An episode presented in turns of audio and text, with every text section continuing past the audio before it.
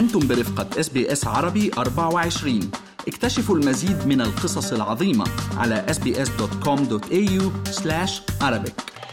توفي في لندن الصحفي الاستقصائي وصانع الأفلام الوثائقية الأسترالي المولد جون بيلجر والمعروف بدعمه لمؤسس موقع ويكيليكس جوليان أسانج وتغطيته لآثار نظام بول بوت في كمبوديا وفضيحة دواء ثاليدومايد. توفي عن 84 سنة بحسب ما أعلنت عائلته يوم الأحد.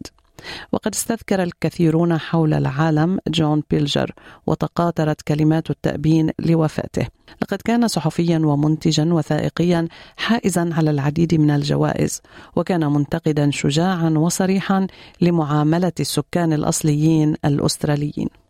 Nothing in my career as a journalist prepared me for the horrors I found in Cambodia. وكان بيلجر الذي عاش معظم حياته في بريطانيا منذ أوائل الستينيات يعمل لدى رويترز وصحيفة ديلي ميرور البريطانية وبرنامج التحقيقات الاستقصائي السابق World in Action الذي كانت تبثه قناة ITV التجارية.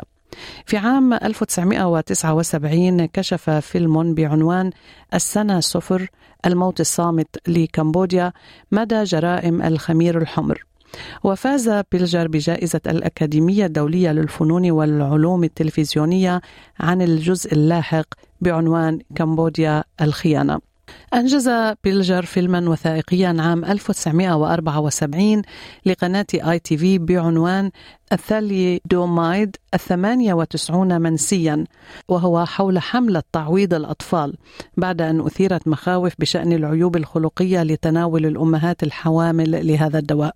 وصف المدير الإداري لقسم الإعلام والترفيه في قناة ITV كيفن ليجو وصف بيلجر بأنه كان يبتعد عن الإجماع المريح ليكون منبرا للأصوات المعارضة منذ أكثر من خمسين عاما. ولد بيلجر في بونداي في سيدني عام 1939 وكانت اهتماماته الاستقصائية موجهة إلى الداخل في كثير من الأحيان مما أعطى للعالم صورة مؤلمة لما كانت عليه حياة السكان الأصليين في أستراليا.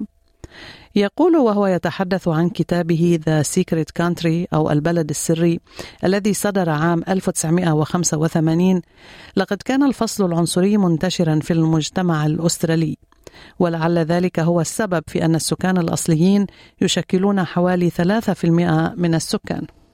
And apartheid has run right through Australian society for as long as I've known it, and I was born and grew up there. And I've filmed there over many years. Perhaps the reason why is that the Aboriginal people, unlike the black people of South Africa, are about 3% of the population. أنتج خلال مسيرته المهنية أكثر من خمسين فيلما وثائقيا. ومن خلال تسليط الضوء على المعدلات المرتفعة لوفيات الأطفال والقضايا الصحية والسجن تناولت أفلامه وكتبه المهمشين في أستراليا.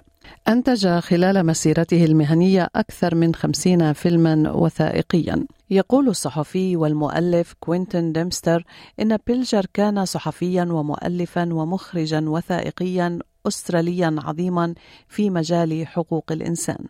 He looked immediately at policy failure and uh, he exposed the hypocrisies, the atrocities, the dispossession.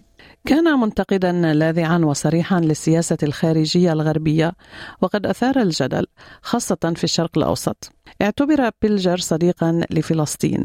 حيث كتب على نطاق واسع عن الاحتلال ووصف الأوضاع التي يعاني منها الشعب الفلسطيني في غزة والضفة الغربية من خلال الكتب والأفلام الوثائقية. أنتج فيلمين وثائقيين حائزين على جوائز بفارق 30 عاما تقريبا. الأول في عام 1974 والثاني في عام 2002 وحملا عنوان فلسطين لا تزال هي القضية Palestine is still the issue. وكان بيلجر مؤيدا قويا لجوليان أسانج ها هو يتحدث في تجمع حاشد لدعم أسانج It's the courage of those who speak the truth and speak up for the truth, who dissent, who stand up to the powerful. These are our unsung heroes.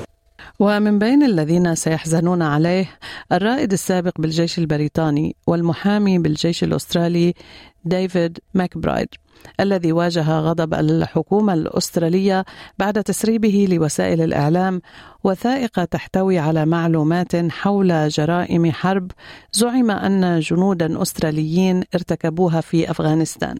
ويقول السيد ماكبرايد people like me follow on in his footsteps, and hopefully other people will follow on in my footsteps. It is a long struggle, but he has certainly inspired me, and I think he's inspired a lot of others, and they will continue uh, his fight for him.